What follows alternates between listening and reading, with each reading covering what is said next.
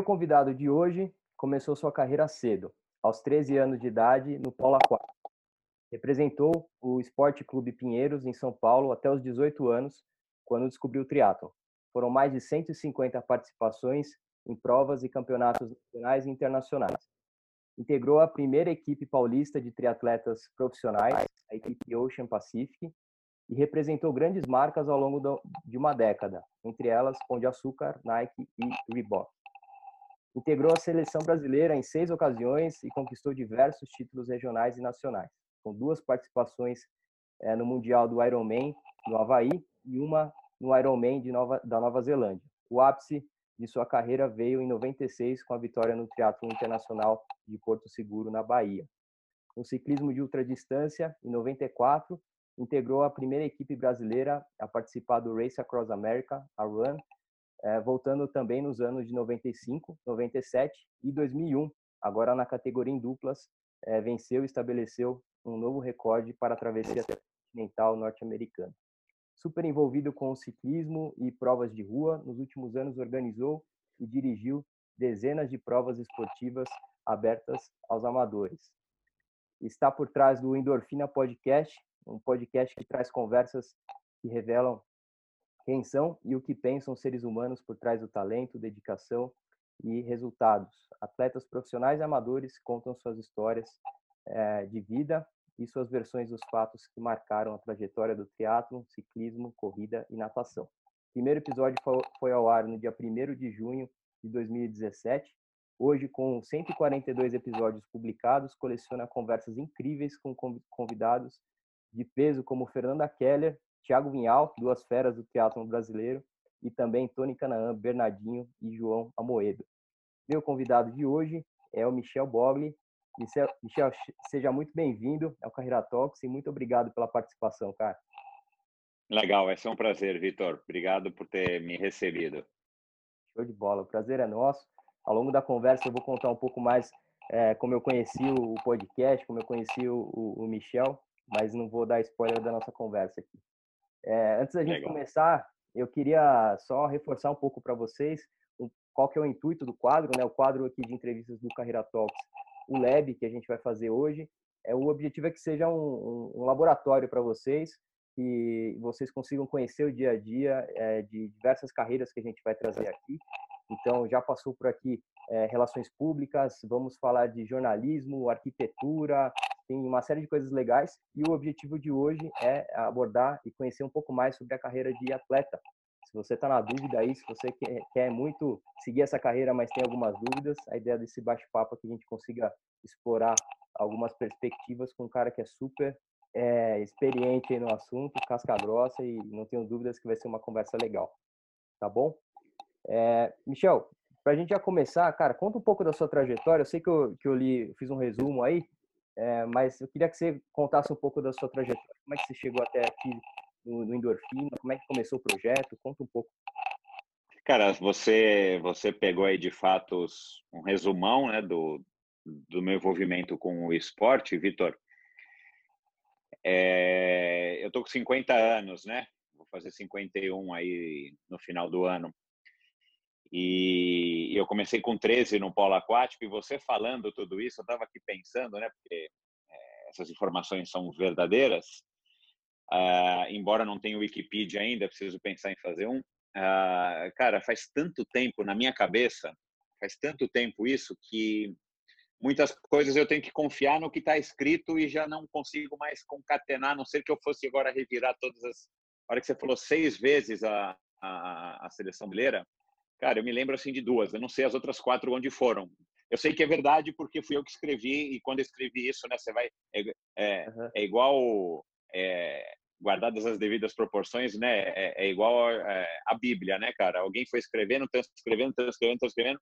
Muitas coisas eu acho que na Bíblia já, já se perderam ou, ou foram interpretadas. No meu caso, não é uma história tão longa é, e nem tão e nem tão recheada de, de, detalhes, mas assim eu não me recordo, cara. E é bizarro porque é, não me considero velho. Eu tenho 50 anos, estou com enfim uma saúde ainda boa e tudo mais. Tenho um vigor razoável, né? Para a idade eu sei que é bom mas o, o que eu me recordo é, é, curioso, né? Porque assim, eu, eu cheguei numa idade é, e, e, e, aí depende, né, de quem está nos ouvindo, né? Mas imagino que sejam pessoas mais novas, né? Via de regra. Eu cheguei naquela idade que, e eu tenho conversado isso com alguns amigos, ah, eu cheguei numa idade que, olhando para trás, você tem tanta história que, que rende, né? Não é à toa que o endorfina está rendendo tanto. Claro que não é a meu respeito endorfina, mas eu dou sempre a minha opinião, eu estou sempre buscando, né, nos meus arquivos, na minha vivência, na minha memória, fatos passados e que me remetem à conversa com cada um dos convidados. Então, é, o que eu posso te dizer, para resumir, é assim: é, a minha vida inteira, sem eu perceber, em algumas partes sim, mas sem eu perceber, hoje, com 50 anos, a minha vida inteira ela foi ligada ao esporte e não porque eu fui obrigado nem nem porque eu tive grandes estímulos. Eu tive ajuda assim da minha mãe é, de me levar de me poder proporcionar né uma uma escolinha de judô uma escolinha de natação é, e depois ela conseguiu comprar um título do Clube Pinheiros e que foi isso um, um fator determinante na minha vida. Aliás para muitos dos pinheirenses que são muitos dos meus amigos a, você ter a possibilidade de ser um, um, sócio, né, ou frequentar, ser um militante do Clube Pinheiros, de fato te insere num contexto esportivo de uma maneira que você só não aproveita se não quer, né? Então assim, aí já vem um pouco aí depois da reflexão a respeito do, da carreira como atleta, mas assim, cara, é um, é um você vive, né, desde que você também tem essa predisposição, essa vontade, mas assim, você vive num mundo que todo mundo faz esporte é, mais sério, menos sério, você convive com profissionais, né, que estão sempre passando para lá e para cá, você tem uma estrutura de primeiro mundo, então isso ajuda bastante. E aí, por conta desse meu envolvimento com o Pinheiros, que eu fiz escolinha de, de judô, fiz eh, judô não, perdão, de esportes coletivos, né, chamava CAD. É, acho que Centro de Aprendiz, Curso de Aprendizagem Desportiva, Aprendizagens Desportivas, alguma coisa assim. Eu tive contato com handball, além da escola, né? Handball, vôlei, basquete. E depois, não lembro, acho que eu devo ter parado por algum tempo, é, fiquei só na escola. E aí eu era uma criança muito hiperativa, é, sempre andei de bicicleta desde que eu me recordo por gente, velotrol, né? Depois bicicletinhas de, de triciclos, depois bicicletas com rodinha, bicicletas.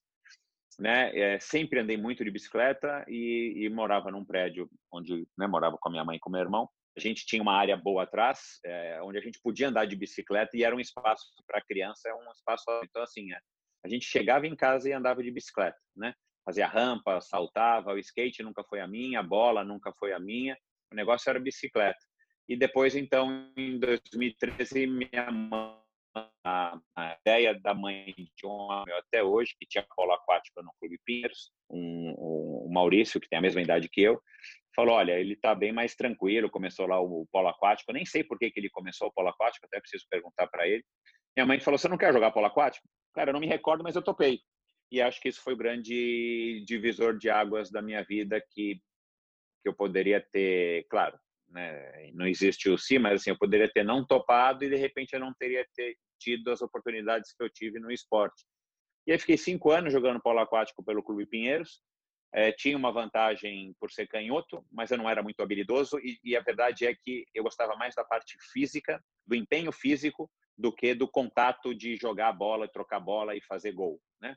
Ah, e para quem não sabe, polo aquático é um dos esportes mais difíceis que tem, porque você não põe o pé na água, né? O pé no fundo da água, no bordo da piscina, no, no fundo da piscina. Você fica o tempo inteiro se sustentando, boiando, e você tem que nadar, pegar a bola, né? Puxar o outro e tal, fazer dribles e tudo mais.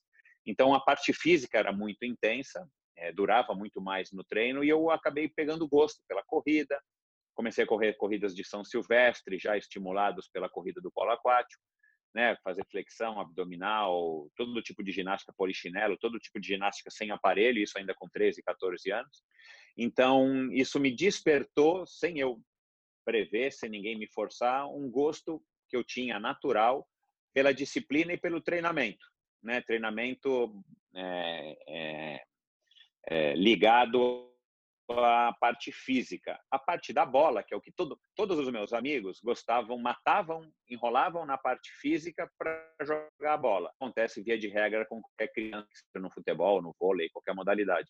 É, você quer logo jogar a bola, você não quer correr, nem levantar um peso, nem fazer um agachamento, nem fazer um educativo, um exercício de bola e tudo mais é, é, fundamentos, você quer ir direto para a partida, né? Para o coletivo, chamava, pelo menos na época. Eu não, era engraçado, cara. Eu adorava a parte física, era daqueles que se tinha que fazer 100 polichineses, eu fazia 100 e não enrolava, né? E o que eu fazia mal feito, eu mesmo não contava, né? Foi uma coisa que eu descobri em mim, onde veio. O meu pai faleceu quando eu tinha três anos, então eu não tenho nenhuma recordação dele e nem posso dizer se ele tinha, mas ele não era esportista, ele não era atleta, muito pelo contrário, ele era da vida noturna, músico e tudo mais mas é, eu descobri em mim isso. Eu não sei se foi o polo aquático que me trouxe isso, é, ou se estava em mim e simplesmente através do polo aquático isso aflorou. E como o polo aquático é um esporte de disciplina muito rígida, é, eu fui muito bem disciplinado, mas eu gostava daquilo. Aquilo não era uma, uma afronta para mim. Eu nunca fui indisciplinado. Cara, tipo Caxias, né? Tinha que fazer 100 polichinelos, eram 100 polichinelos tinha que nadar lá de cabeça alta, né, que é a natação do polo aquático, é, mil metros, cara, eu não punha a cabeça embaixo d'água nenhum minuto.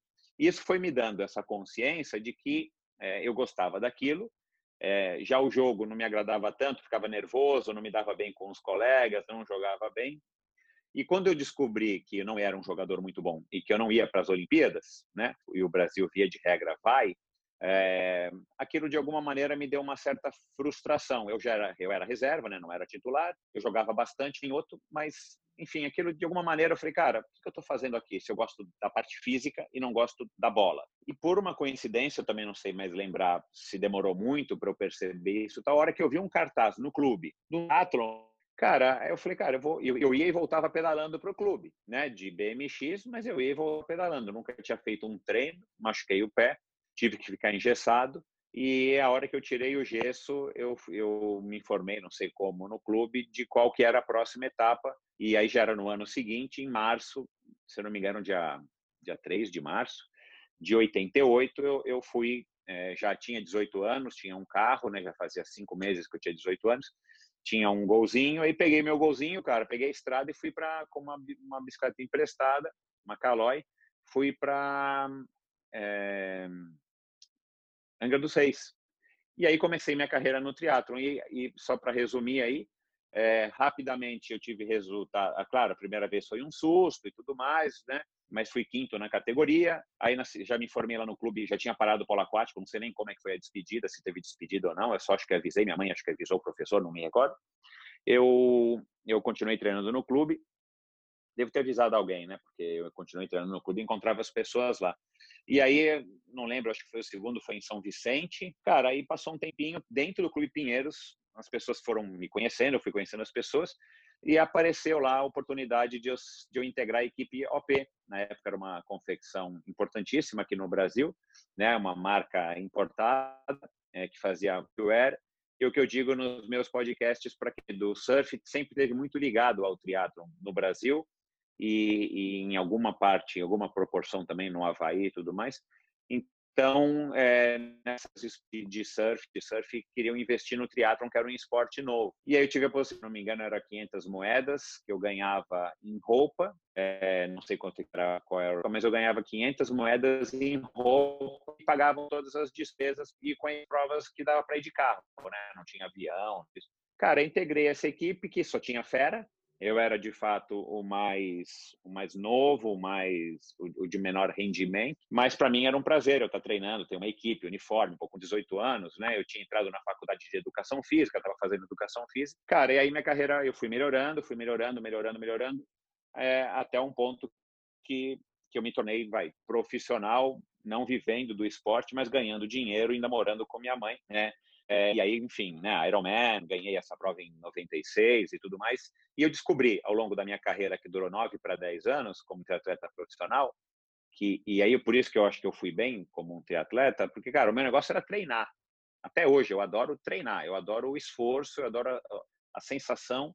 A competição é ótima, eu nunca fui um cara ultra competitivo, eu era competitivo porque eu levava a sério, mas eu não era aquele cara, não sou aquele cara que não gosta de perder nem no paro ímpar, como muitos dos meus convidados, né? São super. Você vê que tem gente lá que passa pelo endorfina que o cara não quer perder, nem sou um cara que que não me incomodo muito mais dia, não me incomodo de, de competir, aliás, nem preciso mais para continuar treinando. Percebi que eu me adaptei ao triatlon Na verdade, é, muita gente no meu podcast que é, é, o esporte que te acha. Eu acho que foi o esporte que me achou, porque é um esporte solitário e para mim estar tá treinando sozinho nunca foi um problema, embora eu gostasse de treinar com pessoas mais fortes. É, era um esporte basicamente né, de esforço repetitivo, né, não tem coletivo nenhum. É, então, cara, eu me adaptei. E como eu já nadava, já corria e, a, e já pedalava, o que eu precisei fazer, claro, estruturar, treinar, mas assim, foi juntar os três. E, cara, enquanto durou, que foram esses nove para dez anos, meu, era a coisa que eu mais gostava na vida de fazer. E, claro, fui bem, comecei a me desenvolver, eu nadava muito bem, pedalava, comecei a pedalar muito bem. A corrida sempre foi o meu ponto mais fraco, mas era uma corrida razoável, era uma corrida que ainda dava para me defender. Na época, o meu biotipo, 82 quilos, 1,86m, era um biotipo propício para o triatlon. Já mudou? Né? Hoje em dia você tem que ter um biotipo alto, mais magrinho, 70 quilos para menos, né? relação peso-potência. Na minha época, é, eu ainda conseguia me dar bem. Né? Armando Barcelos sempre foi um pouco mais baixo do que eu, mas era um cara que também se deu muito bem. Né? É, então eu comecei a me dar bem, e aí, a partir do momento eu percebi que eu estava indo para as competições, já ganhando dinheiro do Pão de Açúcar, de outras marcas e tal. É, não, nunca consegui me sustentar com o esporte, é, nem com as premiações, mas a hora que eu comecei a perceber que a hora que eu estava indo para as provas, eu já não estava mais ficando nervoso, aquele friozinho na barriga, aquela coisa, me acendeu um clique. É, isso foi muito rápido, porque eu sou também um cara muito decidido. Cara, eu percebi que não estava mais tendo aquela emoção. Eu falei, cara, tipo, eu estava na véspera da, assim, minutos antes da largada de uma prova, eu estava bocejando. Cara, tem alguma coisa que não está certa, tá? mas me, me atiçando. E aí, de novo, cara, por coincidência, eu era, sempre fui um cara curioso, sempre fui um cara né, com uma tendência para desbravar, para aventura. Né? Já tinha feito várias pedaladas de São Paulo para o litoral é, do Guarujá, de Santos, saindo de madrugada e tudo mais. Eu, eu já tinha visto na televisão provas de aventura, né? não lembro agora que canal que passava de vez em quando uma outra prova de aventura no exterior, não existia prova de aventura no Brasil. E quando as provas de aventura começaram a aparecer por aqui, os triatletas logo ficaram sabendo, porque na verdade uma prova de aventura é, uma, é um triatlon de outras modalidades e com mais modalidades, né? São sequências de modalidades. E cara, é muito físico e eu achava que era só físico. Falei, cara, eu vou lá para esse negócio. Então eu não tive nenhuma do, do polo aquático para o triatlon, eu não tive nenhum momento de que, ah, o que, que eu vou fazer? Eu parei um ano, não.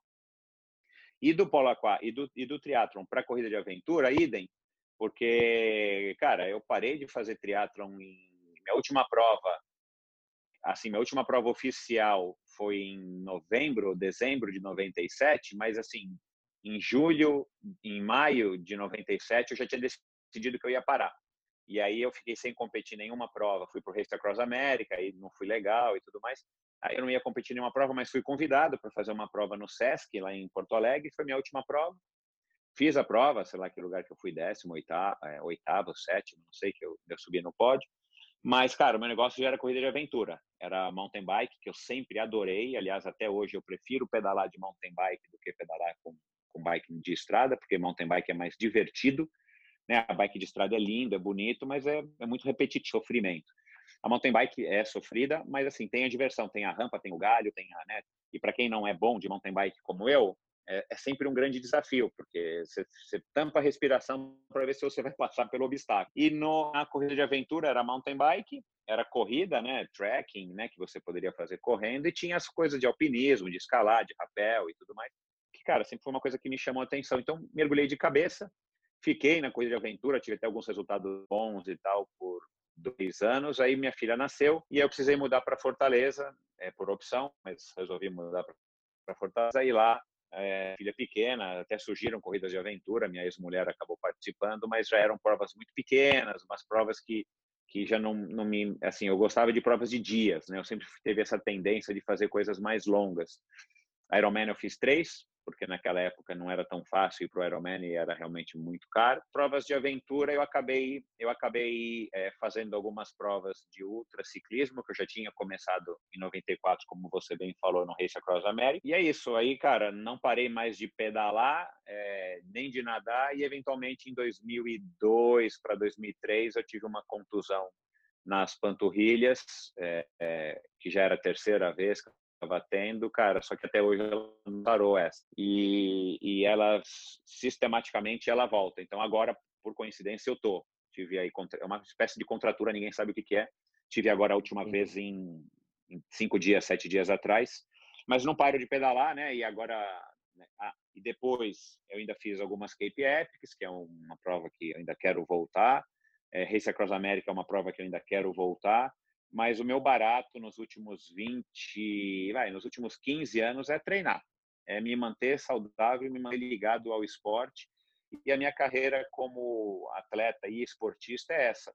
E tudo, e olhando hoje para trás, voltando ao início da minha fala, 50 anos, né, olhando para trás, cara, tudo na minha vida é esporte. Todos os amigos, ah, as, né, eu sou casado pela segunda vez, mas conheci no esporte, através do esporte. A primeira é, mulher, mãe da minha primeira filha, também era atleta. Então, assim, meus amigos, meus sócios, é, todo mundo na minha vida é ligado ao esporte. Eu não tenho ninguém na minha vida que tenha uma relação mais próxima que não tenha nada a ver com esporte. Então, a verdade é que, cara, sem querer, sem planejar é, e sem buscar né? Porque a gente não escolhe isso, isso a coisa vai vai acontecendo. É Cara, a minha vida inteira é ligada ao esporte. Muito legal, Michel. Eu queria aproveitar essa, essa esse comentário seu para voltar um pouco na quando você tinha ali uns 18 anos, ali essa a etapa que a gente precisa ah, escolher legal. o caminho. É, você na sua você falou um pouco rapidamente aí do seu pai e tal. A sua mãe, seus tios, alguém tinha já seguido esse caminho de esporte? Isso é uma pergunta. Zero. E, Zero. E se, e se você tinha alguma outra opção? Ou era a única coisa que tinha ali na sua cabeça? Na época você estava muito. Você falou que era um cara que é um cara muito decidido, mas como é que foi essa. essa puta, é, é aqui mesmo? É. é o Vitor, é, talvez aí muitos do, das pessoas que estão nos assistindo saibam disso, né? Quem tem um pouco mais de idade ou um pouco mais de esperteza do que eu tive. Um cara decidido não significa que o cara acerte sempre, né? Então, assim, eu sou um cara que eu fico com a minha decisão. E se eu erro, não tem problema. Eu reconheço que eu errei a maioria das vezes, mas assim, eu sou o cara que não chega na lanchonete, no restaurante, eu escolho o, prato em um minuto, porque eu tenho um lema que é o seguinte, cara. É, ou eu vou comer todos os pratos para depois eu saber qual que é o melhor, né? É, ou eu vou ter que provar qualquer um, cara, na base da chance do erro e do acerto. Então, assim, eu chego num restaurante, cara, eu escolho em dois minutos o que eu quero comer. Eu não sou aquele cara indeciso, uhum. né? Então, assim, é, é, e não significa que você não faça escolhas erradas, né? Na minha, na, na, na época dos 17 para os 18, eu estava numa, eu tinha, eu, eu, estudei numa escola é, bem rígida até a, a, oitava série, né? Que é a, a, que hoje acho que é a nona, né? Que é um ano antes de, de entrar no segundo grau. É, estudei na escola suíço-brasileira, porque meu pai era suíço, né? meu irmão é suíço, então a gente acabou indo estudar lá, que foi uma escolha super acertada da minha mãe, muito embora eu não tenha gostado na época, outro, outro erro meu, mas é, acabei saindo por, por, por, por vontade própria, por, por forçar a minha mãe a, a entender que eu, eu queria sair da escola, e de fato eu queria, então ela, ela, ela entendeu e me tirou, e eu me arrependo, né? Mas aí fui para uma escola super liberal é, em Moema, né, em São Paulo. E, e, cara, eu não me recordo assim de ter essa essa pressão de que que eu vou ser na vida, né? O, meu pai era engenheiro eletricista, minha mãe era aposentada professora, então eu não tinha nenhum exemplo. Tinha um tio que era banca, banqueiro, bancário, é, um outro tio que consertava máquina de lavar roupa, então assim eu não tinha grandes exemplos e não tinha essa preocupação. Na minha cabeça, se você me perguntar aqui agora, não me lembro de ter preocupação. O que, que eu vou ser é, de profissão? É, e como eu jogava polo aquático e jogava sério todos os dias, viajava, campeonato, né, sempre levei muito a sério, eu tenho a impressão que foi uma escolha natural. É, tanto é que eu entrei no, na, na, faculdade antes de começar a fazer o triatlon. Né? É, e eu era relativamente um bom aluno, não era um excepcional, mas também nunca tive grandes dificuldades, porque eu levava a sério. Então eu entrei na, na USP, foi acho que a única faculdade que eu fiz, o único vestibular que eu fiz, nem sei se eu fiz outro, e entrei. Então eu não, eu não posso te dizer que eu tive, que eu não tive opção, não me recordo, né, de ninguém me obrigou a ser é, professor de educação física. Mas eu também não me recordo de ter dúvidas. Ah, você é engenheiro, ah, você é referência, né? Eu não, eu não tive a figura paterna na minha vida. Até hoje eu não lembrança do meu pai e, agora minha mãe já faleceu também. Agora que tudo se perdeu.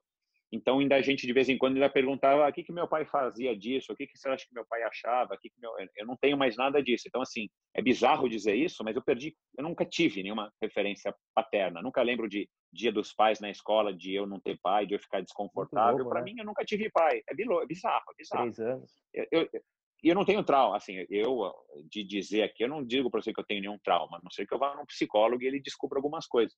Mas, assim, então eu, eu nunca tive essa referência do pai. Então eu nunca tive pressão nenhuma. E minha mãe, coitada, tendo que administrar dois filhos, né, dizer aí há 30 anos atrás, é, com pouca informação da época, né, por mais que ela fosse enérgica, ela tentando acertar, ela errou bastante, é óbvio, né, faz parte.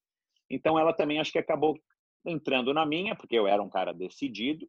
Né? O meu irmão fez economia, meu irmão é dois anos mais novo do que eu, já fez economia, já foi para um ramo, totalmente, vamos dizer assim, mais comum, né? mais usual. Então, cara, eu fiz educação física e por causa, porque eu gostava de esporte, que também isso, não sei se é, é o motivo que tem que ser mais acertado, né?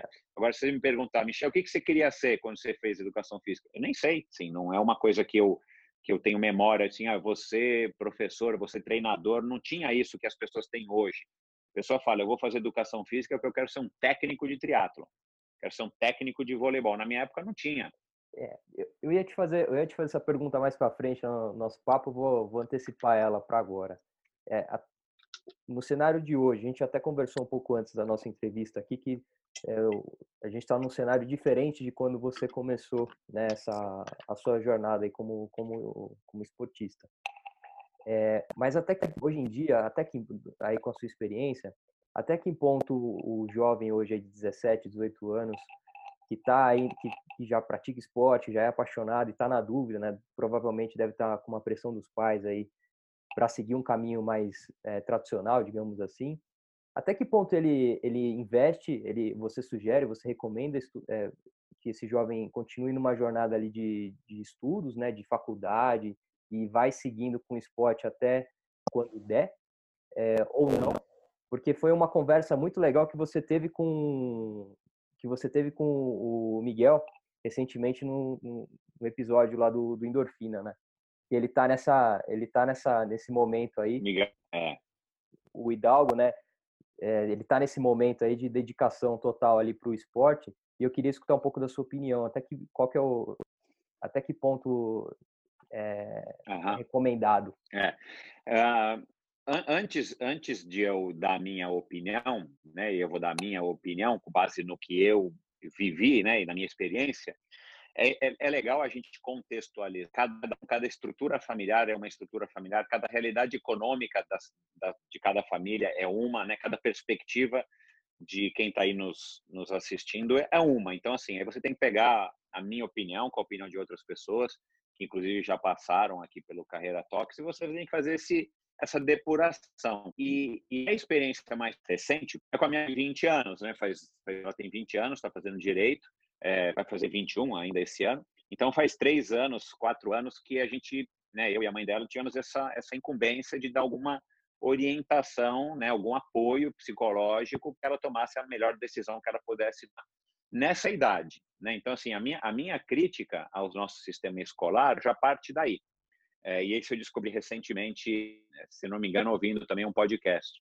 O nosso, o nosso córtex pré-frontal, que é uma parte do cérebro onde a gente desenvolve a razão, ela só está completamente evoluída, desenvolvida com 24 para 25 anos. É, então, aquele ímpeto que a gente tem quando é garotinho, quando é criança, que a gente vê que as crianças têm de dizer qualquer coisa, ô oh, tio, por que você está feio, né, tio, o que, que é isso? É, é porque a, pessoa, a, criança não tem nada desenvolvido o córtex pré-frontal. É, mas a gente só vai desenvolver ele plenamente com 25, de uma maneira geral, tá? Foi isso que eu, que eu ouvi e de uma fonte fidedigna. Então, aí você imagina com 16, 17 anos, depende da, da idade que a criança entrou na escola, ela tem que pensar e ter essa essa essa esse ideal que é fictício, de que você vai viver daquilo que você vai escolher com essa idade. Tipo, então eu vou escolher educação física. Cara, eu vou ter que ser um profissional de educação física, né, em qualquer em qualquer segmento o resto da minha vida. Meu, isso é uma balela que existe. Porque primeiro, é, ah, tudo bem, talvez há 30 anos, há 50 anos, há 60 anos, até na minha época, né, 30 anos atrás, 35, né, 33, a gente poderia ter essa ideia de que eu vou escolher ser, é, fazer direito, então eu serei advogado. Na minha era isso na época, não tenho grandes memórias. É, mas, cara, a verdade é que, para quem está nos ouvindo agora, né, para quem é pai, ou para quem é mãe, ou para quem está nessa idade, ou tem irmãos nessa idade, cara, a verdade é que é aquilo que se diz já faz algum tempo. Tipo, a, a, a profissão da minha filha, que está fazendo direito, é, se ela seguir com o direito, mas a especialidade dela pode ser que não exista ainda. O mundo está mudando, né? Cinco anos, daqui a cinco anos, a gente vai ter evoluído é, o equivalente a 30 anos da minha época para cá. Mas a gente tá, o mundo está evoluindo e mudando a, a, cada segundo. Então, você achar, por exemplo, a minha filha de 20 anos, que ela vai fazer direito e que ela vai falar, ah, eu quero fazer direito, é, sei lá, criminal, é, e ela achar que vai escolher essa especialidade, vai ter que fazer criminal o resto da vida, ah, isso é ler do engano, né?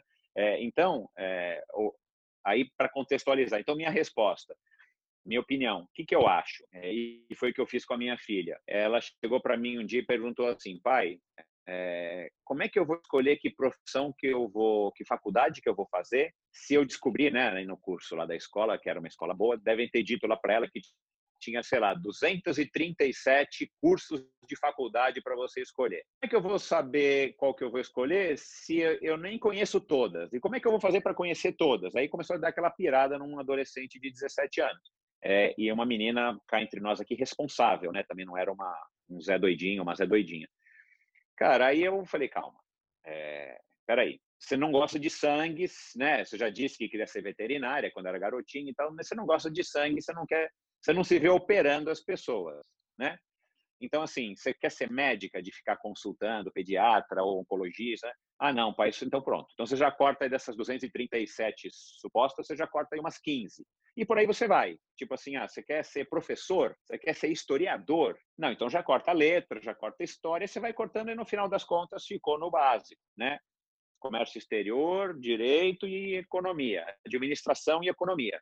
Ela falou, puxa, mas economia, né? Eu tenho que ficar agora mais quatro, cinco anos vendo números, meu, puta, eu não quero mais ver números, eu já estava saturada, né, cara, terceiro colegial e tal. Eu falei, então tira economia. Pronto, logo também tirou essa história de, não era comércio exterior, era relações internacionais. Você quer ser diplomata? Ela achava legal, mas ela falou, meu... Falei, então, foi o seguinte, tá na dúvida? Vai fazer ou direito ou administração. Não forcei ela, tá? Isso foi uma escolha dela e a gente só estava debatendo. E aí ela falou, mas, mas qual? Eu falei, olha, qualquer uma das duas que você fizer vai ser excelente para sua formação como ser humano. Você vai ter um diploma e, eventualmente, você pode entrar numa e no meio do ano, no meio do curso, eventualmente mudar para outra. Eu nem sei se isso é de fato possível, mas, eventualmente, ter uma equivalência de matéria. É, então, você pode fazer uma...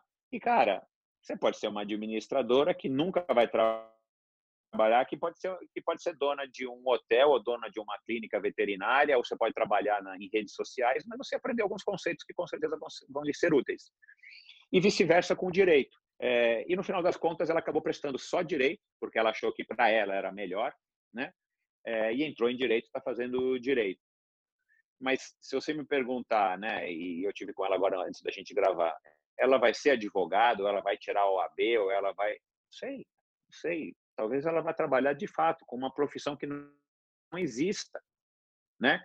É, se a gente pensar há 10 anos, não existia youtuber, né? Existia já o YouTube, mas não existia o youtuber, né? Vai saber o e isso é uma profissão entre aspas, enfim, mas é, é, é um ponto de partida para o jovem, né? O cara ganha dinheiro com isso, tem gente que ganha muito dinheiro com isso, Sim. né? Então assim, o é, que que eu acho? Eu acho assim, é, é uma idade pouca para as pessoas escolherem.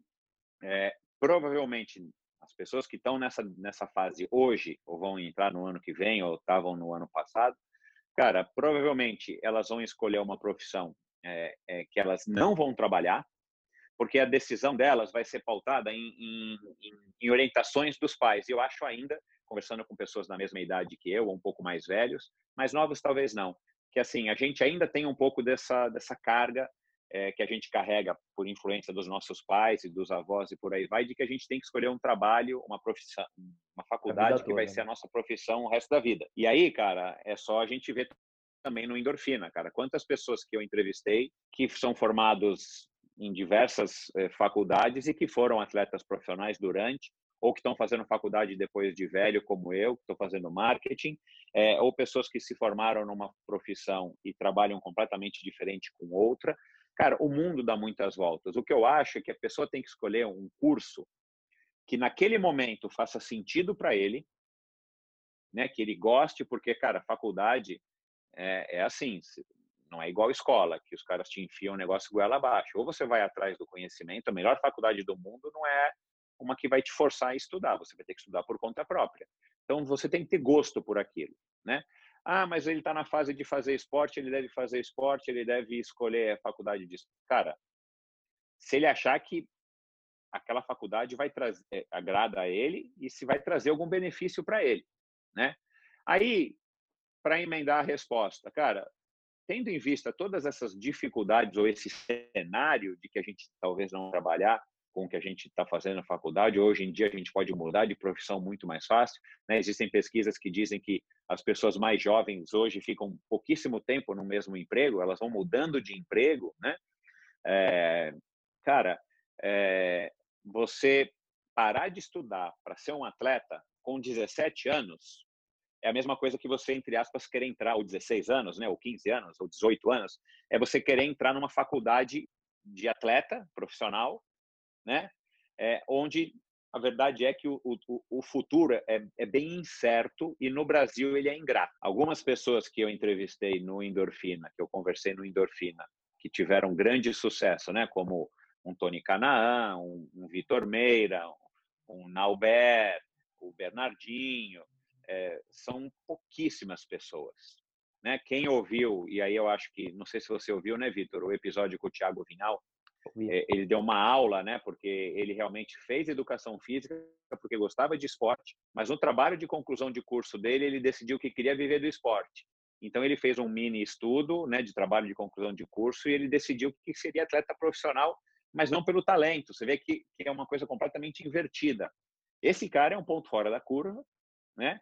Tanto do ponto de vista de, de, de, eh, de raciocínio lógico, né, e de, e de perspicácia, podemos dizer, e também físico, porque ele acabou se tornando um atleta de ponta, mas ele não foi um atleta de ponta que acabou se tornando um bom profissional de marketing. São pouquíssimas as pessoas no, no mundo do esporte, é, e aí você fala, bom, mas que conseguem ter sucesso como apresentadores de televisão ou como grandes advogados, claro, é, o topo da pirâmide ele cabe pouca gente, né? O problema do esporte, cara, é que a tua longevidade, a tua vida útil é muito curta. Eu posso ser um advogado por 45 anos, eu posso ser um professor de educação física por 60 anos, posso ser um técnico por 60 anos, eu posso ser um jornalista por 60 anos, posso ser um contador por 60 anos. Eu não posso ser um atleta por 60 anos. Eu vou ser atleta por 10 no máximo por seis. Eu não sei qual é a carreira média de um atleta por modalidade. Deve ter alguma pesquisa por aí, vale a pena colocar eventualmente até para as pessoas darem uma olhada depois desse nosso bate-papo. Então, esse é o grande problema. Ah, claro, o Miguel Hidalgo resolveu parar de estudar, teve um apoio dos. Eu não sei qual é a situação financeira, não sei se os pais têm donos, são donos de negócio, se ele vai herdar uma grana, se ele não precisa trabalhar, não sei, né? é, pensando só no aspecto financeiro do trabalho, né? Mas tem todos os outros aspectos que hoje em dia importam muito. Mas é, ele parando, eventualmente com 25, 26, né? Ou já entrando em declínio com 27, ele pode, claro, voltar a estudar e aí ele vai começar uma, uma outra carreira, uma profissão, e o esporte pode ter aberto para ele várias portas, como abriu para mim. Porque, afinal das contas, eu acabei não falando, eu acabei não me formando em educação física por conta de uma greve enorme da USP. É, é, enfim, não sei, não deve ter sido a primeira greve, mas foi uma greve que durou dois anos, voltava e parava, voltava e parava. Eu acabei não me formando. Mas é, o esporte me abriu muitas portas. Agora, se eu, se eu pudesse voltar no tempo, eu teria terminado a faculdade, não importa se fosse em 10 anos, né? Ou teria escolhido uma outra faculdade muito melhor. Essa teria sido minha melhor escolha se eu pudesse voltar no tempo. Né? É, o que eu acho errado, pelo que eu tenho conversado com pessoas mais velhas do que eu, inclusive no endorfina, é que é, é, se eu tivesse um filho que fosse atleta hoje, né? Eu tenho uma filha de três anos, não sei se ela vai ser atleta, mas se ela for atleta e eu tiver com a cabeça que eu tenho hoje, o mundo for como é hoje, cara, eu vou fazer, eu vou fazer o possível para que ela não pare de estudar. Teve já alguém que eu conversei, que eu não sei se foi a Poliana Okimoto, eu não lembro, que continuou os estudos no esquema que, putz, faz, faz aí a, a faculdade, né, em cada semestre, faz em dois anos, um negócio que é super lenga-lenga. Alguém me contou já, que se eu não me engano, no Endorfina, que fez, continuou estudando é, no período pré-faculdade, né, no segundo grau, e depois continuou na faculdade num esquema bem relaxado. Eu, se eu fosse hoje pai de alguém nessa idade e fosse atleta, eu iria fazer o possível, que não ia obrigar, mas eu iria fazer o possível para que ele entendesse que essa é a melhor saída. Porque a hora que ele tiver 25, 26, 27 é, e eventualmente estiver em declínio, ele já vai ter tido uma, um, uma faculdade, né? O esporte vai continuar tendo aberto portas para ele, né? E a verdade é, é, a chance que ele tem de fazer a vida até os 25, 26 anos como atleta é, do ponto de vista financeiro, né? Ou pelo menos que abra portas para ele do ponto de vista financeiro, em comparação a qualquer outra é, formação que ele tenha, eu acho que é muito menor. E aí a gente pode usar um exemplo que dá certo, que é o exemplo dos Estados Unidos, do sistema escolar dos Estados Unidos, né? O cara faz a faculdade, o cara é, entra é um lá estímulo, com bolsa, né? semi-bolsa. Quer dizer, o cara, e outro dia eu vi também um podcast com a, a, uma triatleta suíça, se eu não me engano, não sei se foi a Nicola Spirig, que é advogada é, e trabalha até hoje como advogada, mesmo sendo uma das melhores triatletas profissionais que, que o triatlon já viu, né? Então, de alguma maneira, ela conseguiu conciliar. E eu acho que quando a gente é jovem, né? E aí talvez fosse o meu conselho em off para o Miguel Hidalgo, é, dá tempo, cara. Porque hoje eu com 50, realmente estou cansado, eu não consigo fazer tudo que eu queria fazer num dia. Mas com 18 anos, com 19 anos, você pode dormir pouco, você pode treinar muito, você pode estudar e você pode fazer o que você quiser, né? Só que a gente acha que não dá, né? E eu lembro eu treinando, comendo e dormindo é, durante muitos meses da minha vida. E claro, eu estava cansado, aí assim, você dorme, pô, você acorda à tarde, treina igual um animal, come igual um animal e dorme igual um bebê, com uma vontade louca de treinar. Esse é o cenário ideal. Mas, cara, você, você encaixar duas horas, três horas de estudo, cara, Quando inclusive você... para te abrir a cabeça. Exato, né? Quando você não tem opção, você vê que, que, que dá certo, que dá, né? Quando você ainda tem a, você precisa escolher, ou será que eu vou ou não vou, aí você acha que não dá, mas quando você está ali na, na, na, fogueira, que você precisa entregar... Não, até, até por conta da faixa etária que você está, energia, por, né? menos preocupação, né? A não ser que você seja rimo de família, mas, cara, com 19 anos, você pode morar com seus pais, se você tiver uma condição razoável, você não precisa estar tá morando sozinho, você não precisa casar. Agora, cara, você tem todo o tempo do mundo com essa idade, só que você acha que não tem. E você acha que todo o tempo do mundo você tem que devotar para o esporte. Cara, é óbvio, quanto mais você devotar para o esporte, aumentam as suas chances de ter um desempenho maior.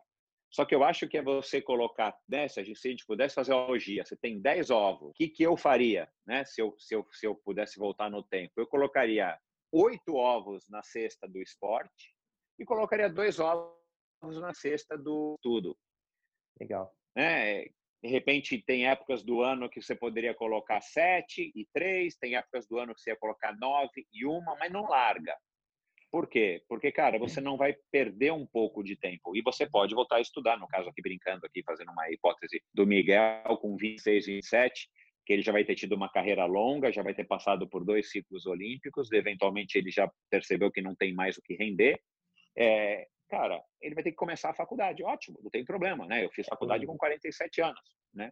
Mas é, se ele fez faculdade e resolveu parar com 27, cara, é, até a própria faculdade já abriu a cabeça dele, você abre o horizonte, cara, né? Exato. Então, assim, eu acho que o caminho certo seria a pessoa nunca, no Brasil, a faculdade dentro do esporte. Claro, você terminou a faculdade, sua carreira ainda está deslanchando e você vai ser campeão mundial, recordista, vai ter um contrato é, igual o Neymar, bom para você, cara. Você é o Neymar que tem uma faculdade, você tem a tua vida ganha para as próximas 10 gerações, mas você tem faculdade, você não perdeu tempo.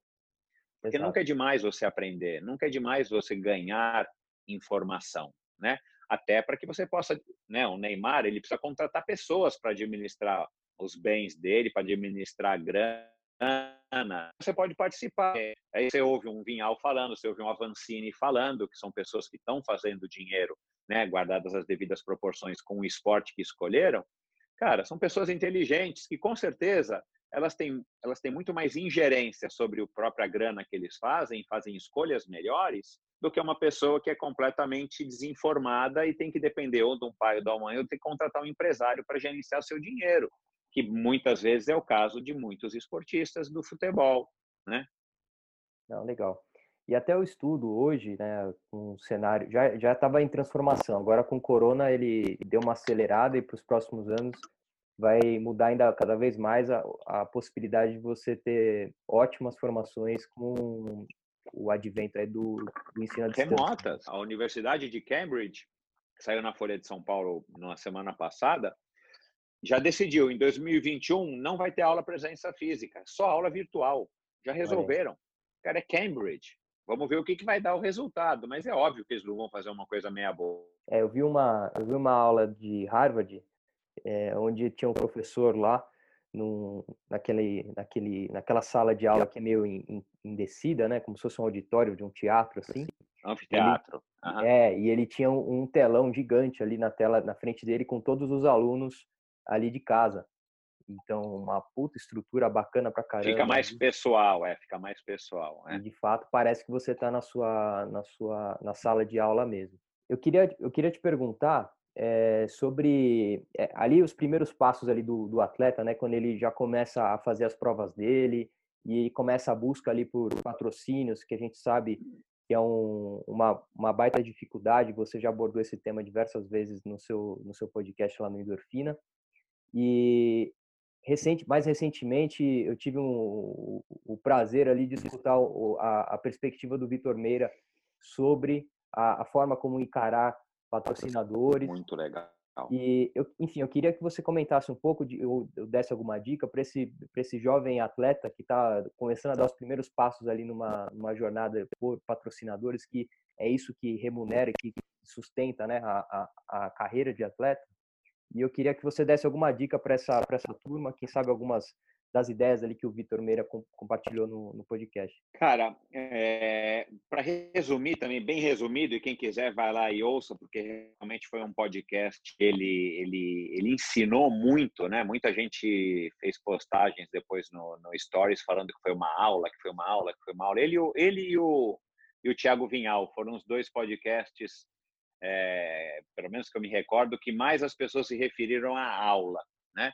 É, dado o teor da, da conversa. Cara, é, da minha época para cá, mudou muito a realidade. Mas, cara, a verdade que é, que, que, é a seguinte: isso já deveria ter acontecido lá atrás, e eu não sei por que, que eu não. Assim, eu me empenhava, mas talvez eu não me empenhasse tanto. Eu sempre fui um cara muito emocional é, para representar as marcas, mas talvez também não tivesse tanta oportunidade, e as próprias marcas, né, as empresas, é, também não, não, não explorassem tanto o, o, o, os seus atletas. Né?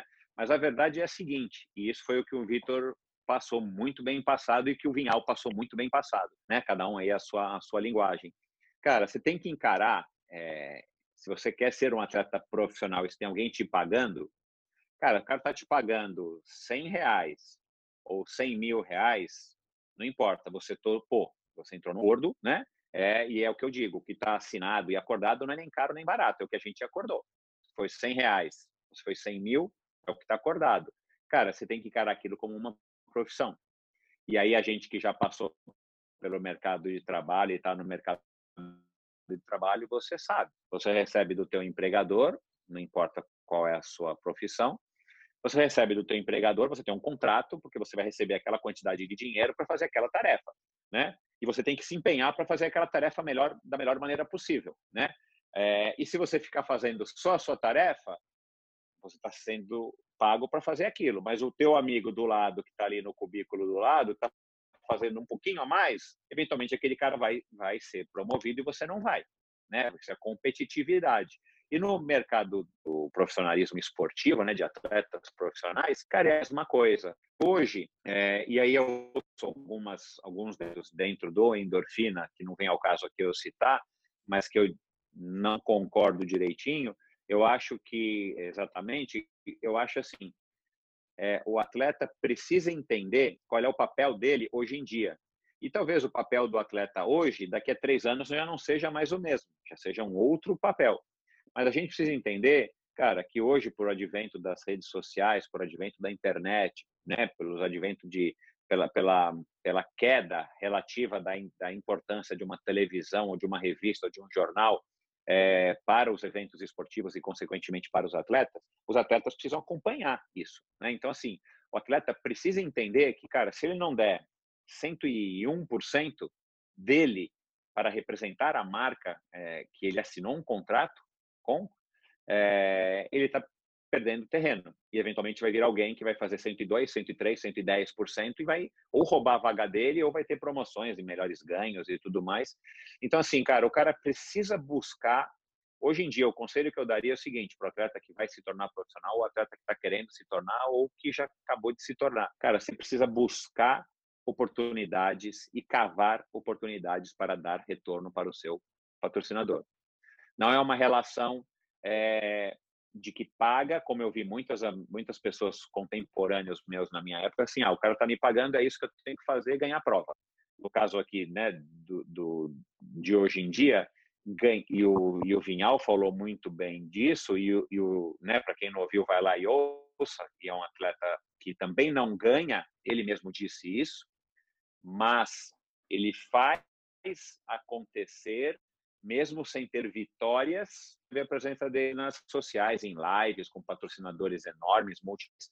Por quê? Porque esse cara entrega. As pessoas estão patrocinando ele porque tinham, os caras estão patrocinando ele porque estão pagando X e estão querendo ter 5X de volta, 10X, 1000X de volta, né? E talvez os, os atletas que ganhem dele, cheguem na frente dele, não façam a mesma é, receita, a mesma quantidade de dinheiro que ele faça, e eu não tenho ideia quanto é que ganha um cara desse, é, só ganhando provas, porque o ideal seria o cara ganhar provas e ter uma presença maciça com seu patrocinador em redes, em, em tudo mais, eventos, lives, é, é, palestras, né, visitas, né? E aí disse o Vitor Meira, para quem não ouviu, já vou fazer aqui um spoiler rápido, ele disse uma certa altura, para quem não sabe, ele participou como ato profissional da Fórmula Indy, e não teve nenhuma vitória. Bateu na trave algumas vezes, mas ele não teve nenhuma vitória. E a hora que ele percebeu que a vitória talvez não viesse, ou ele realizou e assumiu que de fato né, tinha gente que estava ganhando e ele não estava ganhando, ele pensou, eu preciso fazer alguma coisa, porque senão eu, já já os caras vão perceber que eu não ganho nunca e vão querer me trocar por um cara que vai ganhar, ou que tenha chances de ganhar. E ele começou a se oferecer, disponibilizar a presença dele e, e, e, e, se colocar à disposição, no caso era a Honda, né, o patrocinador dele, a equipe dele, para a Honda, assim, cara, olha, tá aqui minha agenda, o que eu tenho de livre no próximo mês. Qualquer coisa que vocês tiverem aqui, cara, me coloquem. Eu vou. Ele não está querendo cobrar mais por isso. Ele estava querendo se oferecer e dar retorno para o patrocinador. E ele falou, né? Lançamento de concessionária, sei lá o que mais que tinha e tal. Quer dizer, cara, achei uma atitude muito legal e eu acho que é assim que a gente tem que pensar, que o atleta tem que pensar hoje. Cara, não é só vestir o uniforme, o logotipo e ganhar a prova. O que, que eu posso fazer a mais? Cara, vai ter o lançamento de uma bicicleta, vai ter um, uma corrida a pé, não é minha especialidade, mas eu vou lá correr representando a marca de, de tênis de corrida que me patrocina. Eu vou fazer um, um review do, do, do calçado, eu vou fazer uma postagem, eventualmente também. Enfim, o cara tem que buscar maneiras é, seja em qualquer modalidade que for, de cavar essas oportunidades e trazer, porque é óbvio, né? É uma relação de mais-valia. O patrocinador quer gastar X com você, né, investir X, ele quer ter 5X. Esse é o mercado capitalista de hoje, né? E sempre foi assim.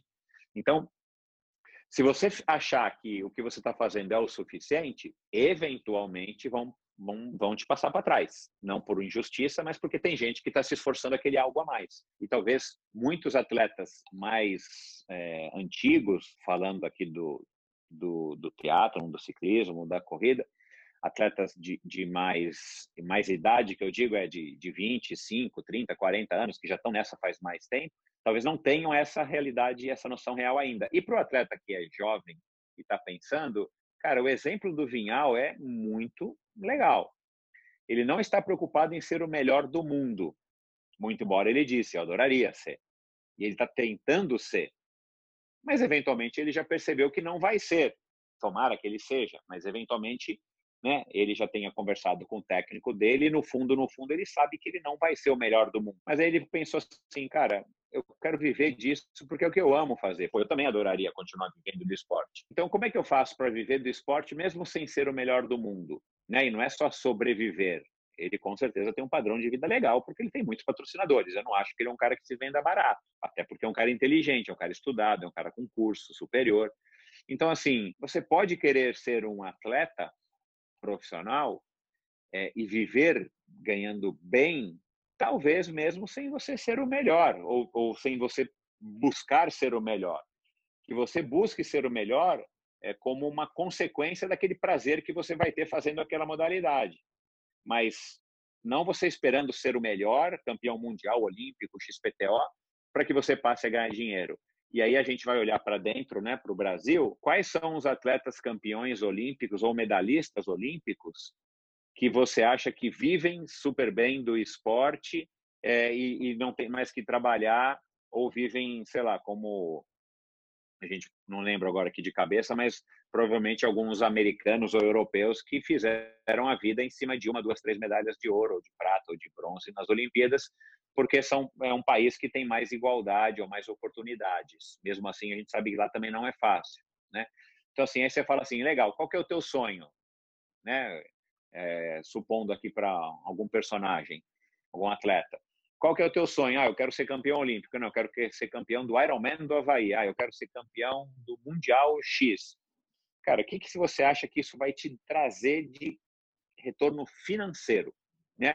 É, e a hora que a gente fala de viver disso, a gente, profissionalismo, a gente está falando de retorno financeiro. Você pode estar tá ganhando um salário mínimo e sobreviver numa boa com isso, e para você tá ok, ou você pode precisar de ter 10 ou 20 ou 30 salários mínimos na tua cabeça para você achar que você vai viver disso. É óbvio que aí cada um tem o seu padrão, mas eu, eu digo assim, o, o, o, o, que, que, o que, que você imagina que você vai ganhar que vai ser o suficiente para você viver e, e, viver no teu padrão que você escolher, é, e o que, que essa medalha ou esse campeonato vai te trazer. E aí eu converso com pessoas já de mais, mais idade, mas ainda atletas, né, como a Adriana da Silva, né, que é nossa melhor, uma das melhores maratonistas é, do Brasil hoje, ou com o próprio Nauber. Cara, o cara continua trabalhando como comentarista, o cara continua fazendo palestra. É óbvio que não é um cara que está longe de passar fome, deve ter um padrão de vida muito bom. Assim, é, provisionário, ele provavelmente não é igual o Michael Jordan, né, que todo mundo assistiu aí no documentário,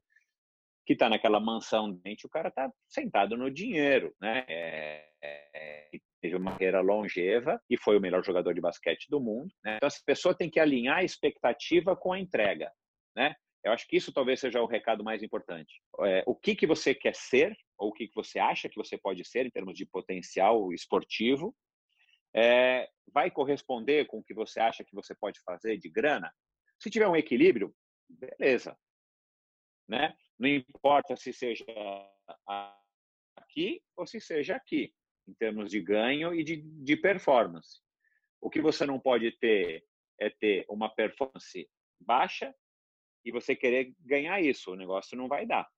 O que você pode ter é ter uma performance mais ou menos e querer ganhar isso. Ótimo né? Porque se você estiver ganhando abaixo da tua performance, você nunca vai ficar satisfeito, né? Ou você vai ser um eterno frustrado. E aí, em contrapartida, eu percebo muitos atletas, também não vem ao caso eu citar, que já não estão mais na ativa, mas que têm uma frustração, porque acham que foram pouco reconhecidos. enquanto eram atletas profissionais. E aí, sendo específico mesmo, reconhecidos financeiramente. Tem gente né, que não vem ao caso citar, mas que eu tenho certeza que é frustrado porque achava, achava que tinha que ter ganhado muito mais ou que tinha que estar agora tranquilo do ponto de vista financeiro e não tendo que carregar um piano todos os dias como a gente faz, porque o cara acha que foi bom demais, mas que teve pouco reconhecimento, né? Então esse é uma armadilha e aí vale para qualquer profissão, né? Mas de novo, a profissão de atleta ela é ingrata porque ela tem uma vida muito curta. Né? Você uhum. não vai ser um atleta bom para o resto da tua vida, a não ser que você vá mudando de esporte, mas é mais competitivo a partir de uma certa idade, né? Muito bom. É, de fato, foram duas aulas esses dois episódios. Eu vou colocar o link para a galera. Pode colocar, aqui. porque, cara, é aula mesmo. É, mas assim, eu, eu, eu tô de fora, né? Tô de fora desse mundo, tá sendo muito legal porque eu tô aprendendo bastante. Já, já, já tem sido uma experiência enquanto ouvinte do, do Endorfina bacana do ponto de vista de jornada. Os episódios lá, é, acho que vai muito além.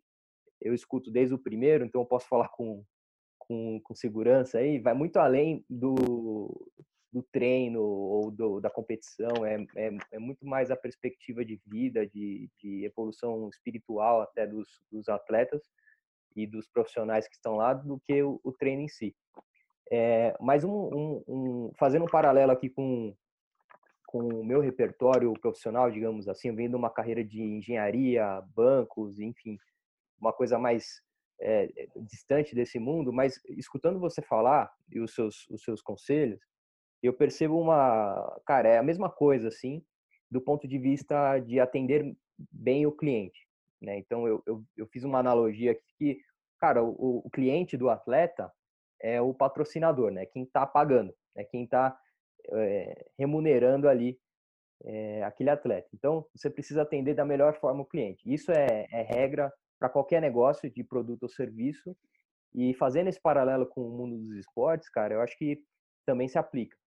E, e, indo nessa linha de você atender da melhor forma os seus clientes e ir atrás de mais clientes, aumentar a sua base de clientes, ou seja, aumentar a sua base de patrocinadores e tudo mais, requer aí uma visão de negócio.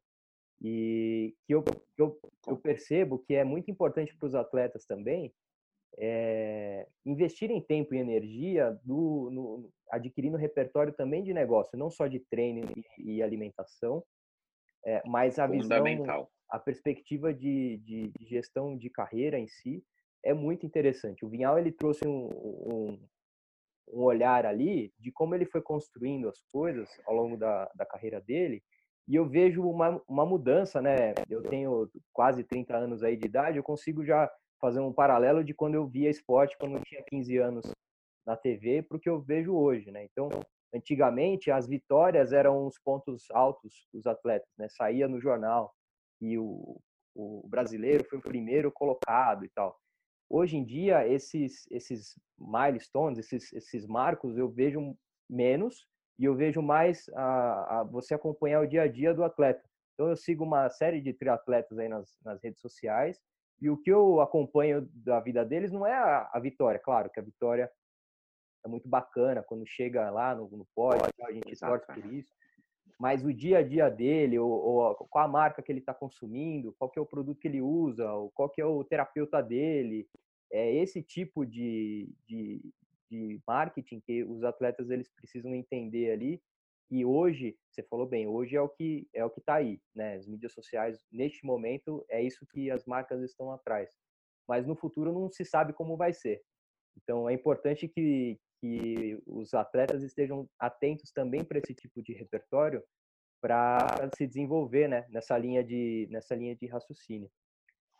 Michel, queria te fazer uma pergunta agora, já caminhando para o final, cara. É, senão a gente vai ficar horas aqui e eu não quero te atrapalhar muito aí, mas a conversa está sendo muito rica. É, falando agora, se você pudesse falar duas, três é, habilidades importantes aí num atleta, é, olhando para a sua carreira bem, bem legal aí na parte de endurance, tanto nos triatlons quanto aí no, no, nas, nas, no, no, Race Across America, que foi uma casca grossa pra cacete, mas na, nas, por exemplo, na, na Expedição Mata Atlântica também, que tipo de de conjunto de habilidades é importante um atleta, jovem atleta, investir energia em desenvolver, é, tendo ele um horizonte aí de, de esportes de endurance, como, como, como foi o seu caso, é, mais do que habilidade técnica ali no, na execução do, do, do esporte, mas Sim, talvez claro. alguma, alguma habilidade mais comportamental, ou uma forma de ver a vida. O que, que você pode compartilhar com, com a turma? Então, uh, só para fazer um comentário no que você acabou de falar, é, Vitor, a gente está tendo a oportunidade agora, é, como, como seres humanos, né, por conta da pandemia, de observar muitas coisas e, quiçá, de aprender né, com o que a gente está vendo, né, filtrar e tudo mais. Mas você vê, né, os atletas que, que foram os dos primeiros a serem é, retirados do, da, da, cena, né, pela falta de, das competições, e que eu arrisco dizer que vão ser uns dos últimos a voltarem, né, para um, pra, enfim, para saírem para uma vida de novo é, nas ruas, cara, eles estão tendo que se reinventar, né? E só para citar, por coincidência, né, tava falando aqui também antes da gente gravar hoje aqui um pouquinho antes, Cara, é, um convidado que passou pelo Endorfina já faz um tempo, que é um exemplo de marketing, esse eu não sei se você ouviu, Adriano Bastos. O Adriano Bastos, um corredor brasileiro, que foi sete vezes, se eu não me engano, campeão da maratona da, da Disney. É, ele era patrocinado pelo atleta, pelo, pelo Pão de Açúcar, é, desde a época que eu fui atleta patrocinado pelo Pão de Açúcar, só que ele continuou por 25 anos, né? E ele continuou e os resultados foram só melhorando. Cara, ele também construiu e o bate-papo dele foi muito legal. Até preciso gravar de novo com ele. Estava falando com ele agora, antes da gente é, começar a nossa gravação, dando os parabéns, porque ele está se reinventando completamente. Agora ele já está aposentado né, da, da vida como profissional, mas ele também fez uma transição bem suave e foi se tornando atleta amador. E ele voltou para o triatlo. Ele começou no triatlo, um garotinho, é, a corrida era o ponto mais forte, resolveu largar o triatlon e investiu na corrida e de fato foi um grande campeão, mas sempre num patamar abaixo do, do, do patamar pro mega superpower, né? Mas ele escolheu direitinho as provas que davam visibilidade para ele que não tinham tanta competição, né? Para que ele fizesse fama e chegou a ter resultados excelentes em provas com todo mundo, mas ele foi construindo a fama dele em cima de algumas provas, foi muito, muito, ele foi muito cirúrgico é, no processo dele, que eu acho que foi um pouco espontâneo, mas ele é um cara que de fato fez dinheiro ganha, é, correndo e não vencendo medalha olímpica nem campeonatos mundiais. E é um corredor brasileiro, enfim, é, com uma carreira internacional limitada a poucas provas e, e, e, e, esses resultados expressivos da maratona da Disney. Mas ele é um cara que se que, que mudou para uma assessoria esportiva, né, ao longo também dos últimos anos de carreira. E aí agora que ele se aposentou, ele virou um atleta que é a grande paixão é misturar os esportes, já que ele também não consegue mais correr no nível que ele corria. E ele e ele com a pandemia, né, as assessorias esportivas ficaram né, à mercê também. Cara, ele está fazendo aulas em, em, Instagram, né, via live, é, todos os dias com, cara, super acessadas, abertas para todo mundo, está fazendo uma super autopropaganda, ele está mantendo os alunos dele engajados e está tendo uma repercussão muito legal. Né? E fui dar os parabéns para ele, porque é uma das poucas assessorias esportivas, eu sigo algumas, que, cara, que estão mantendo meu, as pessoas motivadas e de uma maneira que não é, não inventou a roda, mas, cara, as outras não conseguem fazer. E ele, ele, ele é o dono, ele é o professor, ele é o e no dia a dia ele tem outras pessoas que auxiliam. Ele não está colocando os professores para fazer, está colocando ele. Dá para você perceber que ele está no quarto onde ele dorme, né? Com a cama de casal, com a televisão, os pezinhos com garrafa, com saco de arroz, de feijão. Ele fez uma coisa super democrática que eu imagino que ele deve estar atingindo muito mais aluno do que de fato tem, né? Muito mais pessoas. E imagino que ele vai sair dessa pandemia muito mais fortalecido pela personalidade dele e por essa iniciativa. Então, o atleta tem que pensar nisso e talvez seja um grande laboratório. Meu, não tenho mais como não tenho mais como ganhar nenhuma prova porque não tem prova. O que, que eu vou fazer? E a gente está vendo algumas coisas que são legais, algumas coisas que não são tão legais, algumas coisas que dão errado e algumas coisas que dão certo. A, a pandemia, para mim, está sendo uma grande é, oportunidade para que os atletas possam ver o que, que funciona, o que, que não funciona. Eles mesmos experimentem. Agora é a hora de fuxicar na internet, mesmo que você não goste, para aprender. E aí, só para fazer outro comentário a respeito do que você acabou de falar, é, isso que você disse do Vinhal, né, de ter uma visão de carreira, de, de ter outras habilidades que não só o cara ser um melhor do ponto de vista físico, né, é, o mais rápido, mais, o que corre mais, ou o que é mais veloz ou mais forte, cara, aí entra. Se você passou por uma faculdade, por mais que tenha feito em 10 anos, mas se você passou por uma faculdade, cara, com certeza te abriu o horizonte, né? Tudo bem, você não se dedicou tanto, mas, cara, vai te abrindo, porque vai te dando essa bagagem. Você vai conversando com o professor, você vai conversando com profissionais daquela. Não importa se você fez faculdade de odontologia, meu. Alguma coisa que não vai te trazer, inclusive para o desenvolvimento cerebral, já que você vai só se formar o, o córtex pré-frontal com 25 anos, cara, para que você se torne um adulto formado depois de 25 anos com uma cabeça mais estruturada, do ponto de vista é, cerebral, né? Não sei se isso procede, mas faz sentido, né?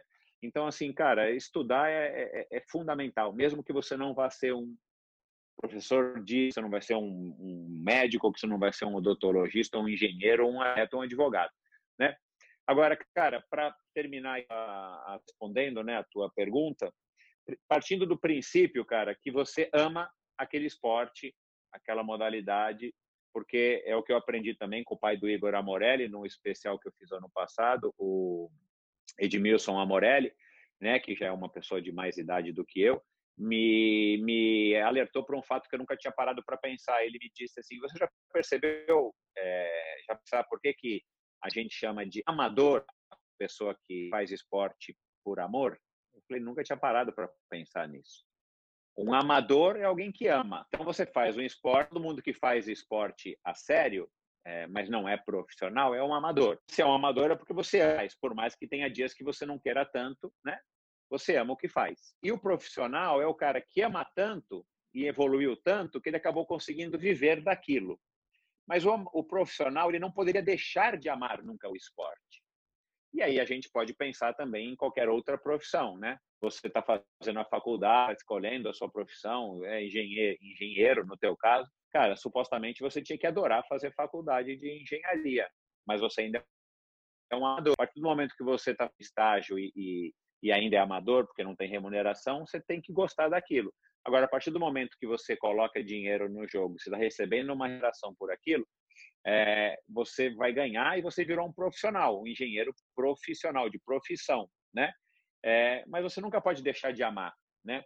Então, partindo do pressuposto que todos têm que ser amadores do que fazem, eu profissional, ele tem que ter disciplina.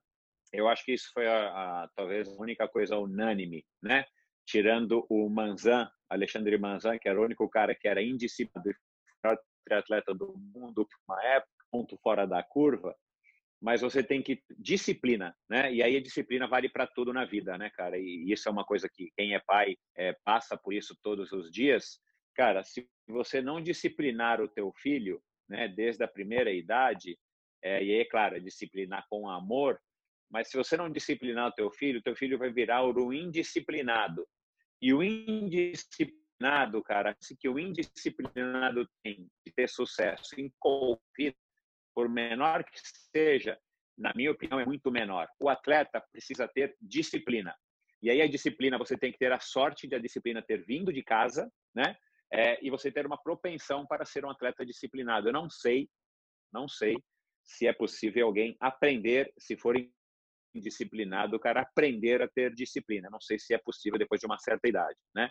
é, depois dos 15, 16, 18 anos, eu acho que o cara não aprende a ter disciplina. Então, o cara não vai conseguir ser um bom atleta com raríssimas exceções. Né? Então, o cara tem que partir do pressuposto que o cara ama o que faz, o cara tem que ter disciplina para que ele possa se dedicar. Porque não é fácil. Não é fácil o cara ser o melhor engenheiro do mundo, o cara ser um bom engenheiro, é, não é fácil o cara ser um ótimo arquiteto ou melhor arquiteto, não é fácil o cara ser qualquer outra profissão. E o atleta é a mesma coisa, né? É, o que eu acho só do, do esporte, é, e aí eu diz, dizia isso, eu lembro direitinho na minha cabeça quando eu era jovem e atleta profissional, a impressão que a gente tem quando é atleta é que a gente vive muito mais do que 24 horas por dia, todos os dias. Porque o esporte te proporciona experiências é, que, que vão te, que te abrindo o, o horizonte, eu não sei como chamar, mas assim, não, é, não, não são necessariamente altos e baixos, mas vão te alargando o espectro de experiências que você tem.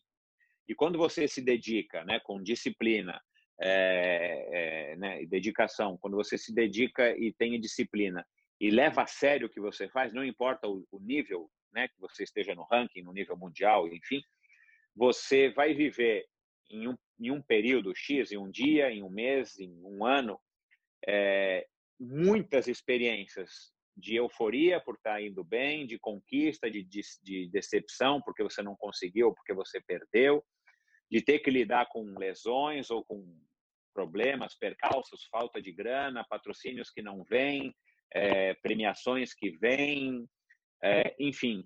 Então, a impressão que eu tenho, e conversando também com muitos dos meus convidados, por isso que eu acho que o endorfina ele é muito rico para qualquer pessoa que ouça, porque você está ouvindo de pessoas que são atletas ou profissionais ou amadores, mas pessoas que vivem o esporte, como é o meu, meu slogan, que com certeza têm experiências é, muito maiores do que elas teriam se não tivessem praticado esporte dentro das suas idades. Porque eu acho que o esporte te abre né, essa cabeça. Você vê João Amoedo, candidato a presidente, né, foi presidente do Partido Novo, independente aqui de fazer política ou não, não estou dizendo que ele é melhor ou pior que o candidato A, B ou C, mas, cara, é um cara que, que teve o esporte como base, né? E um cara que atingiu um sucesso financeiro, óbvio, e é um cara que chegou a ser candidato a presidente, né? Enfim, porque quis. E não é qualquer um que chega a ser candidato a presidente com chances de, de pelo menos, né, na época ali, de, de, de atrapalhar a disputa. Então, assim, é, o que eu acho é que o esporte te proporciona uma vivência muito maior. Então, você sendo disciplinado é, e tendo essa essa essa persistência, essa determinação, eu acho que você vai longe, independente do que o teu longe vai ser um terceiro lugar, um campeonato mundial ou um décimo lugar. Muito bom. Michel, uma última pergunta agora que eu costumo fazer para os meus convidados aqui, aí para você responder de uma, uma forma mais breve possível. Que conselho você daria para você mesmo quando você começou sua jornada como atleta? Ah, cara, eu já faço essa pergunta de vez em quando para alguns convidados, eu nunca parei para pensar para mim. Cara, pensando em mim, é, quando eu comecei a ser atleta, é... como é que eu tava, né, naquela época, cara? Difícil, meu, porque eu, assim, eu, eu, é, eu achava que eu tava assim tão à vontade, foi uma coisa tão espontânea, cara. Eu acho que eu teria dito, é, não acho não, certeza, teria dito assim, cara, não pare de estudar, não pare de estudar. Eu me arrependo um pouco de não ter terminado de, de estudar a faculdade, depois ainda fiz faculdade de desenho industrial, que eu sempre gostei de arquitetura, entrei em arquitetura e resolvi fazer desenho industrial, e também aí por conta de viagens e, e enfim, eu falei, cara, não vou, mas eu acho que eu teria na verdade, é, eu teria me forçado, eu teria dito, cara, estudo, eu queria ter tido minha mãe um pouco mais firme ou um pai para me chamar mesmo na chincha, né? E falar, cara, você vai terminar de estudar é, e depois você vai fazer o que você quiser. É, eu não posso dizer que teria mudado a minha vida, eu não sei, mas é uma uma centelhazinha, uma farpinha e uma rosguinha que eu tenho que eu, cara, pelo menos eu teria já feito a minha faculdade é, e, e, com certeza não estaria trabalhando com educação física. A minha, a minha vida profissional durante 15 anos no Pão de Açúcar foi com educação física, mas é, sempre com um professor formado do meu lado para me orientar. Eu sempre fui um administrador, um gerenciador e nunca fui um professor de fato, né? É, ali mas é, eu teria falado, cara, estude. Eu teria e, e, se eu pudesse ainda fazer uma segunda recomendação para mim mesmo, ia falar para fazer uma faculdade de administração, de economia ou mesmo de direito, mas mais de administração para ver comigo e é muito mais ampla de, de tudo que eu acabei fazendo e trabalhando ao longo da minha vida até agora. Muito bom, Michel. Cara, queria super te agradecer pela tua agenda, pelo teu tempo, carinho aqui com, conosco. É, queria te agradecer também pelo trabalho com Endorfina. É, aqui como ouvinte, queria é, que, te dar os parabéns pelo projeto, muito bacana. Eu espero que isso tome proporções maiores aqui para frente. Quem sabe com, com a parte visual aí de YouTube, estamos todos ansiosos aí para poder ver essas conversas rolando e, enfim, televisão. Desejo super sucesso para você aí e mais uma vez muito obrigado. Legal, cara. Foi um prazer, Vitor. Sucesso para o seu canal também. E espero que o, o internauta e o espectador ele curta aí o nosso bate-papo e minhas humildes opiniões. Show de bola. Vou colocar todos os links que a gente falou ao longo da conversa aqui para vocês acessarem. E é isso aí. Continue acompanhando os conteúdos aqui do Carreira Talks e até o próximo vídeo. Valeu, Michel. Legal. Obrigado, cara. Um abraço. Tchau para vocês, pessoal. Opa, obrigado por ter visto esse vídeo até aqui. Espero que ele tenha sido útil para você de alguma forma. Se você quiser continuar essa jornada de evolução da forma como você faz gestão da tua própria carreira, dá uma olhada nesse mini curso aqui embaixo. É um mini curso de personal branding, gestão estratégica de carreiras, onde eu compartilho com vocês os principais insights que eu tive numa formação em branding lá no High University. São cinco tópicos ao longo de três aulas, mais de uma hora e meia de conteúdo em vídeo, tem material de apoio, recomendações de estudo, tudo gratuito para vocês. Fiz com bastante carinho e tenho certeza que vai te ajudar na, na tua evolução como profissional. Se você quiser também manter contato com a gente em outras redes sociais, aqui embaixo você nos encontra tanto no Instagram, Facebook, LinkedIn e podcasts também. Não se esqueça de se inscrever aqui no canal, clicando aqui embaixo na minha foto, assim você fica sabendo quando os novos vídeos forem publicados. Vai lá no mini curso, te espero lá dentro para a gente continuar junto essa jornada de evolução. Um abraço.